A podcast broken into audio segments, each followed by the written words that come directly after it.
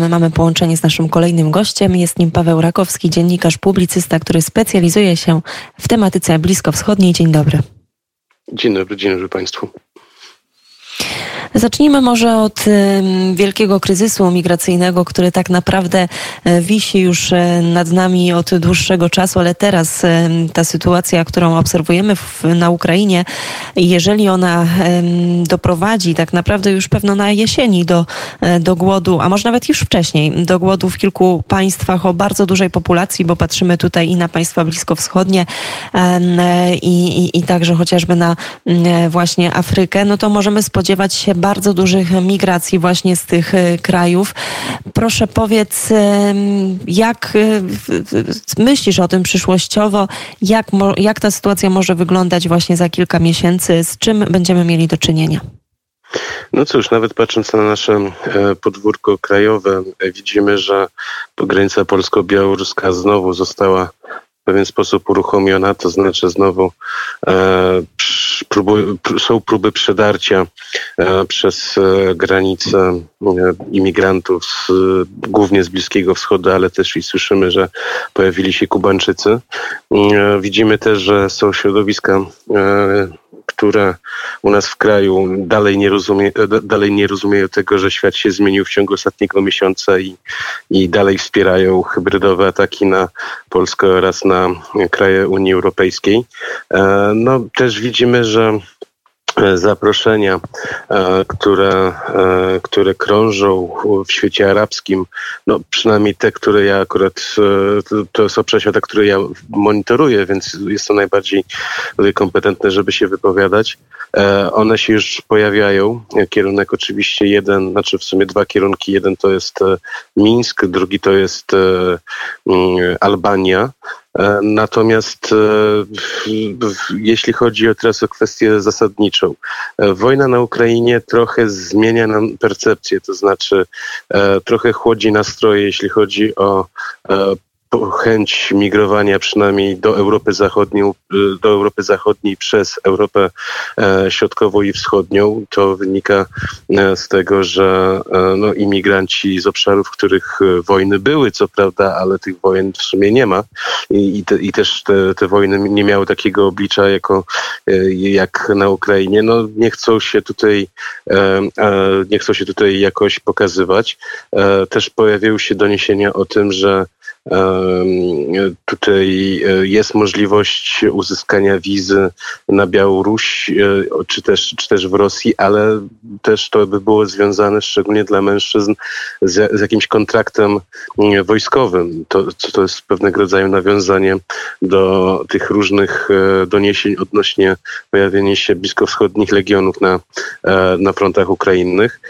Tak więc tak, więc tak no, sytuacja jest oczywiście alarmująca i to jest wielkie, wielkie niepokoje, są wielkie niepokoje, mm, jeśli chodzi o kwestie żywnościowe.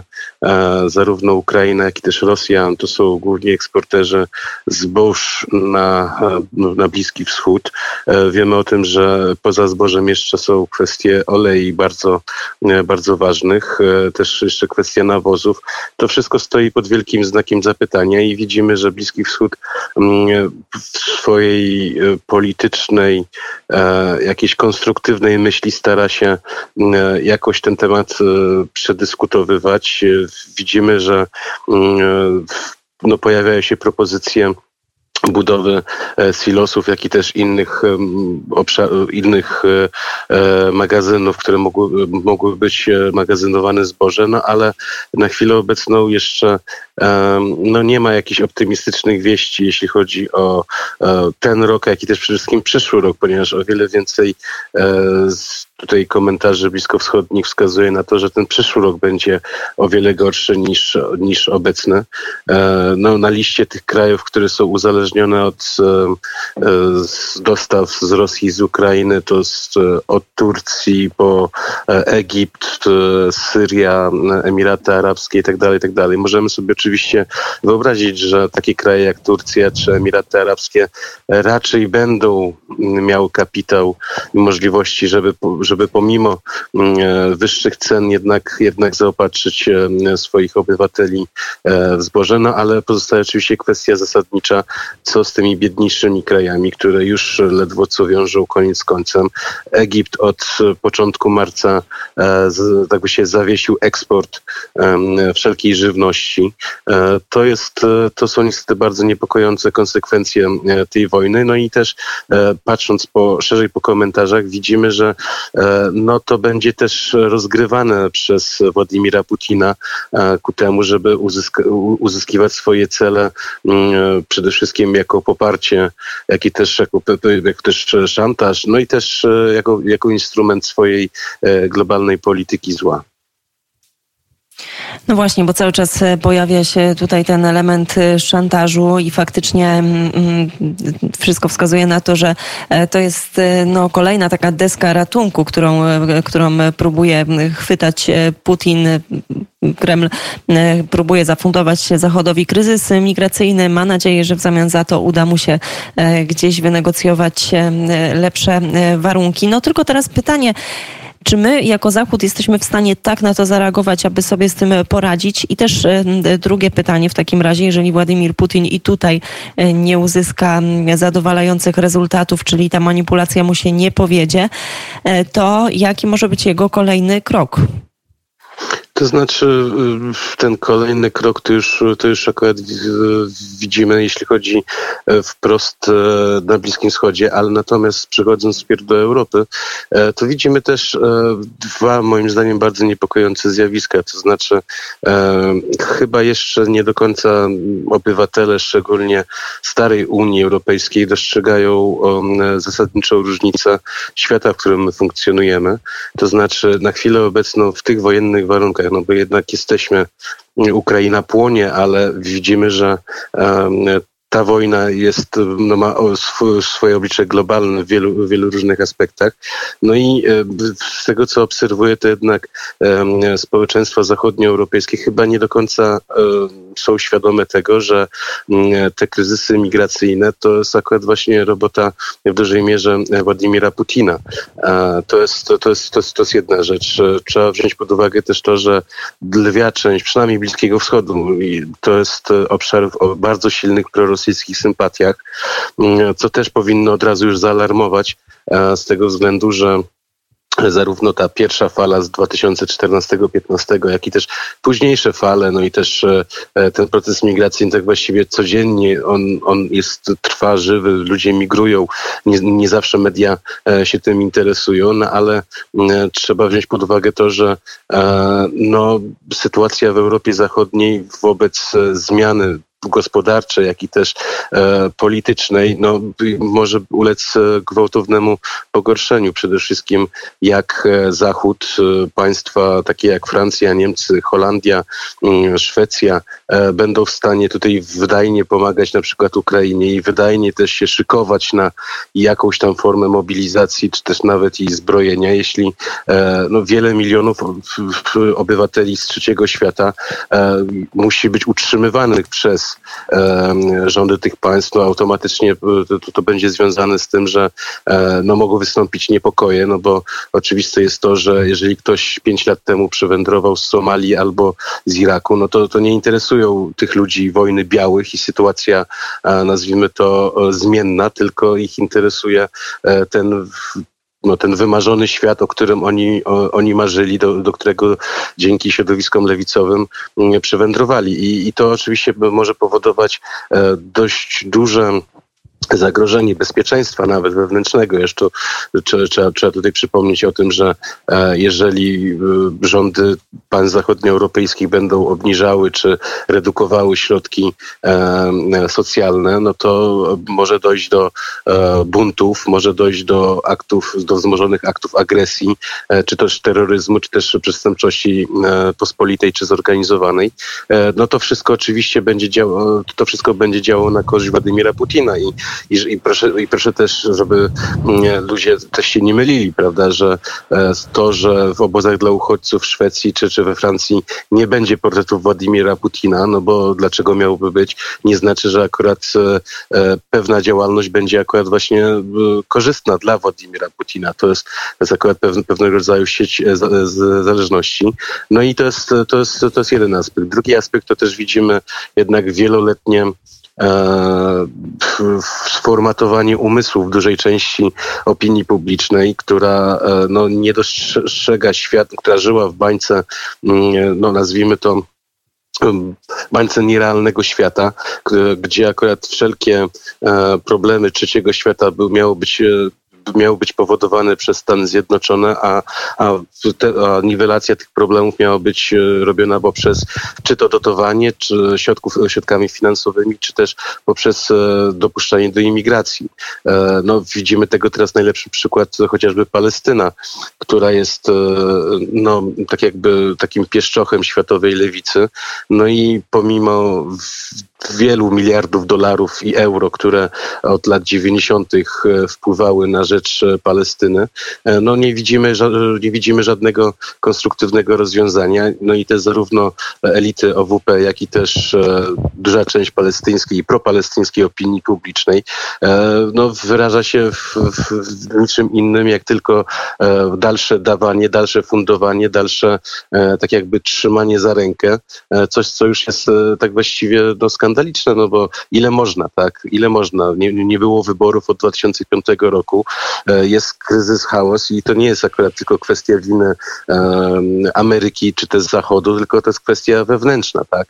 No i to są problemy, które, które nikt nie rozwiąże za Palestyńczyków, za Syryjczyków, za Egipcjan i tak dalej, i tak dalej. I to jest, i to jest, i to jest bardzo duże zagrożenie, ponieważ e, ono tak właściwie wybiło w trakcie mm, tej wojny, przynajmniej w wymiarze propagandowym, że nagle mamy no, kilkaset milionów ludzi, a przynajmniej to mogę tylko mówić o, te, o tych areałach, które ja obserwuję, które no, ma wielkie pretensje do świata zachodniego, które e, no, zupełnie nie powinny mieć miejsca. Tak? No, przynajmniej, przynajmniej wskazuje na wielką niedojrzałość zarówno elit, jak i też opinii publicznej. I to jest, i to jest jednak e, pewnego rodzaju potrzeba, którą Zachód musi zwrócić na nią uwagę, no bo e, inaczej no, nie będzie można funkcjonować w miarę konstruktywnie przede wszystkim. Tak, są wielkie projekty e, gazowe, budowlane, pokojowe, e, gospodarcze, tak, no i e, tylko, że czy to wszystko dojdzie do skutku wobec tego, że bardzo łatwo w, w sposób populistyczny i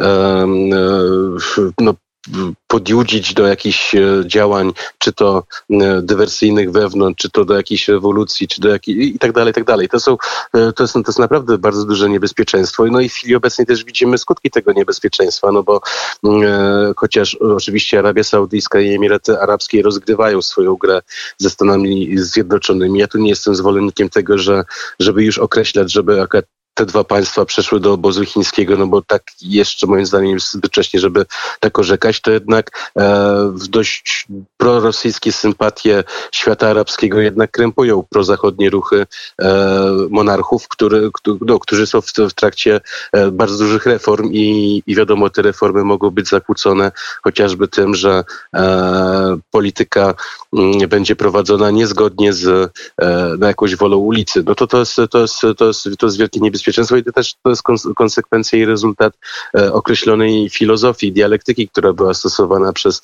przez, przez, de, przez dekadę, że to ten trzeci świat był krzywdzony przez Zachód i, e, i tak właściwie, że ten, ten trzeci świat e, nic innego tak właściwie ma nie robić, tylko tak właściwie cierpieć, znaczy wspominać swoje krzywdy, a nie, a nie pracować. Tak, to już ja obserwuję tutaj szereg różnych dyskusji międzynarodowych i coraz częściej się pojawia pytanie, a dlaczego to świat arabski nie może podążyć ścieżką Turcji czy Iranu, e, które akurat są państwami dość e, dobrze rozwiniętymi, czy też, czy w ogóle pójść w kierunku Chin e, czy Japonii, która, która przystąpiła do tego wyścigu technologicznego i cywilizacyjnego 150 lat temu już i, i widzimy, że mamy odmienną sytuację.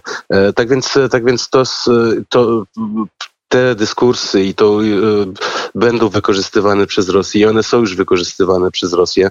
E, tutaj już tak y, wchodząc w jakiś taki większy szczegół, mm, dziś albo jutro, albo pojutrze rozpoczyna się Ramadan, e, no bo jeszcze tutaj te kwestie obserwacji astronomicznych nie zostało do końca mm, potwierdzone, no to jest e, czas e, wielkich napięć, które akurat szczególnie w Izraelu się spodziewają, to znaczy zawsze jak Ramadan krzyżuje się ze świętem Pesach żydowskim, no i oczywiście z katolicką i prawosławną Wielkanocą, to są, to, to, to jest stan podwyższenia pewnej gotowości. Rok temu mieliśmy akurat tego przykład e, z tą wojną w Gazie. Teraz też widzimy, państwo islamskie dość, dość mocno się uaktywniło. E, kilka dni temu doszło do trzeciego zamachu e, dokonanego przez państwo islamskie. Co, co akurat ciekawe, zamachowiec został zastrzelony przez policjanta izraelskiego, Araba chrześcijanina, który no niestety zginął w wyniku poniesionych ran, no, ale to też, to też pokazuje, że przynajmniej Bliski Wschód mógłby być troszeczkę inny niż E, w tej swojej masie, w której jest. No bo przypomnę, w Haderze zginął jeden policjant izraelski, który był druzem. Druzowie są taką mniejszością endogamiczną, bardzo to, to o tajemnej religii. No a teraz, e, teraz mamy informację, że kolejny policjant e, był chrześcijaninem, czyli, czyli, czyli, czyli nie Żydem, czyli akurat okazuje się, że akurat ten Izrael przez wielu odsądzany od ci wiary to jednak jest w miarę otwartym krajem i nawet też dla nieżydów. Tak więc, tak więc no, widzimy też oczywiście wiele różnych mm, e, ruchów dyplomatycznych, tak, że świat arabski e, rozmawia z Izraelem. E, było spotkanie też prezydenta Izraela z królem Jordanii w Ammanie. To wszystko jest oczywiście budowanie tego wielkiego bloku antyirańskiego, ale też w domyśle też to jest projekt przyszłości, to znaczy, że już wielu liderów na Bliskim Wschodzie zdaje sobie sprawę, że ten Bliski Wschód musi przejść gruntowną e, reformę wewnętrzną, e, zarówno swojego, e, swojej gospodarki, ale też i reformę społeczną, tak żeby tak, tak jakby dogonić rozwijający się wschód, no i też stanowić jakąś, jakąkolwiek propozycję dla Zachodu. To, to na chwilę obecną widzimy ma miejsce, tylko czy to się uda, no to to akurat zobaczymy. To no tego, też, e, dok dokładnie tak, tego nie wiemy. Pawle, jeszcze jeden, jeszcze jeden ważny temat, więc jeżeli pozwolisz, e, wejdę ci w słowo, ale e, skoro o tym mówimy od początku, to, to, to, to, to, to musimy też nim się zająć, a mianowicie chodzi między innymi o syryjskich bojowników. Wiemy, że Putin, co chyba cały świat też już się zorientował, nie tylko on sam wie, że jego armia nie wystarcza teraz do pokonania Ukraińców, szuka tych dodatkowych rozwiązań. Jedno Jedną z nich najpierw mieli być e, e, ci e, bojownicy z Czeczeni, którzy byli wysłani bodajże na wschód Ukrainy, a teraz pojawiła się informacja właśnie o 40 tysiącach syryjskich bojowników. I co? Czy coś więcej już wiadomo na ten temat? Znaczy, jeśli chodzi o takie obserwacje z syryjskiej armii, to wiemy o tym, że są bardzo duże ćwiczenia na pustyni syryjskiej oraz na północy Syrii. E, te ćwiczenia są, e, no cóż, e, tak akurat zauważę, że bardzo dużo materiałów fotograficznych e, z tych ćwiczeń się pojawia. To jednak pod względem wyposażenia to są lata 40, to, to, to oczywiście sowiecki sprzęt, ale sprzed 40-50 lat. Tak więc, tak więc to też pokazuje w, w jakiej kondycji mm, realnej jest, jest armia syryjska. Natomiast, natomiast jeśli chodzi o informacje, jakoby, które oczywiście oczywiście też, e, też sobie omawialiśmy.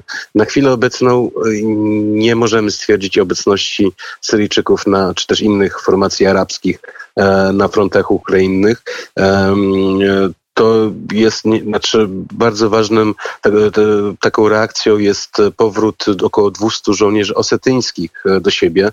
Wiemy, jaka jest sytuacja w, w Osetii. Teraz będzie najprawdopodobniej referendum, które będzie miało e, określić włączenie do Federacji Rosyjskiej. Niemniej pojawiają się głosy, że akurat ci żołnierze zaczęli po prostu opowiadać, jak ta wojna naprawdę wygląda. No i oczywiście te opowieści są mocno kompromitujące i żenujące dla Federacji Federacji Rosyjskiej dla armii e, syryjskiej, e, przepraszam, rosyjskiej. E, no to też, to też jest taki ciekawy element, który to mógłby no jednak na chwilę obecną powstrzymać jakieś nabory, no bo też tych naborów dużych nie ma. To znaczy pojawiają się w internecie informacje o, o, werbunkach, takich klasycznych werbunkach, zgłoszeniach przez online.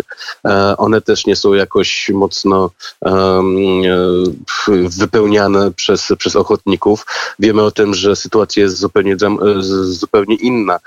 Inaczej wydawało się przyszłość Ukrainy pierwszym tygodniu wojny czy w drugim tygodniu wojny, no ale jednak teraz po mm, prawie ponad miesiącu jednak e, nawet ten, ten nawet ta rosyjska propaganda, która pierwotnie ogłosiła, że Kijów za dwa, trzy dni będzie wzięty, a prezydent Żeleński jest e, Żydem, który uciekł do Warszawy, cytuję, e, to, to jednak się nie sprawdza. Tak więc reakcje mm, szczególnie dużej części Bliskiego Wschodu są zgodne z pewną rzeczywistością. Przypomnę, że na Bliskim Wschodzie jest to normalne, że co innego się mówi, co innego robi, a co innego się robi. E, więc, więc, więc tak, no, też, e, no, też bardzo ważny jest komunikat o tym, że nie widzimy, żeby ktokolwiek, jakiekolwiek organizacje powiązane z Iranem e, śpieszyły na, na, na pomoc Rosji. To jest, bardzo, to jest bardzo wyraźny sygnał, który jednak e, może tutaj nam dawać jakąś nadzieję na to, że Iran jednak zrobi jakieś porozumienie z, e, ze Stanami Zjednoczonymi i się, i się skieruje w kierunku zachodnim. No też oczywiście może świadczyć o tym, że Irańczycy dla, dla, których reputacja jest bardzo ważna, no nie chcą brać udziału w wojnie, które, która ta reputacja tak właściwie może skompromitować. Tak więc, tak więc po tych trzydziestu kilku dniach wojny widzimy, że e, Bliski Wschód na chwilę obecną nie pędzi na fronty e, Ukrainy, żeby ginąć za Władimira Putina. No i to mogę uznać za, jakieś, e, za, za jakąś klęskę e, Kremla na chwilę obecną. Natomiast to, to nie zmienia jednak sympatii, takie, to nie zmienia jednak takowej rzeczy, że sympatie prorosyjskie są bardzo duże, bardzo głębokie, no i jednak e, Zachód będzie musiał się e, z tym jakoś uporać po wojnie, żeby jednak tutaj tą propagandę, e, no i też pewne rzeczy oczywiście wyjaśnić opinii publicznej, no i też no, czy to przeprosić, czy to też to zorganizować, no bo w ostatnich kilku dniach bardzo, bardzo intensywnie szukałem informacji, ile Rosjanie odbudowali w Syrii. I oczywiście takowych informacji na chwilę obecną jakoś nie mogę znaleźć, no bo, no bo też e, takowych faktów nie było, żeby Rosja cokolwiek budowała mm, w obszarach, które, e, które, no, no, które kontroluje i e, który, którym to rzekomo pomaga. I to jest akurat dobry znak, dobry akcent na zakończenie, bo pewno dużo łatwiej z taką propagandą walczyć, która nie jest poparta takimi e, faktami, jak właśnie na przykład e, inwestycje i budowa, e, jeżeli chodzi o pieniądze z Kremla właśnie na terenie Syrii. Pawle, na zakończenie puścimy teraz utwór muzyczny. Jest taki zespół Sabaton. Nie wiem, czy to jest znana ci grup, znam, grupa znam, muzyczna. Ale jeszcze jedno, jedną rzecz chciałbym powiedzieć, bo tutaj akurat sobie sobie przypomniałem. Kilka, kilka tygodni temu mówiłem o samolotach, które są z Syrii, natomiast e, znalazłem, e, które, które, które leciały z Syrii do, do Rosji. Natomiast wyjaśniło się, kto tam był. To znaczy, to byli Rosjanie e, stacjonujący w Tartus czy w okolicach Lataki i którzy już najprawdopodobniej zginęli. To znaczy, Ukraińcy pokazywali syryjskie liry, syryjskie, syryjskie pieniądze znalezione przy, przy kilku ciałach żołnierzy rosyjskich. Tak więc, tak więc to akurat wyjaśniło się się, znaczy jedna taka zagłoska, e, kto był w tych samolotach, które leciały do Homla. Czyli to już jest wyjaśnione, więc tutaj na razie postawmy trzy kropki, a już teraz e, jeszcze raz Pawle dziękuję. Dziękuję bardzo, do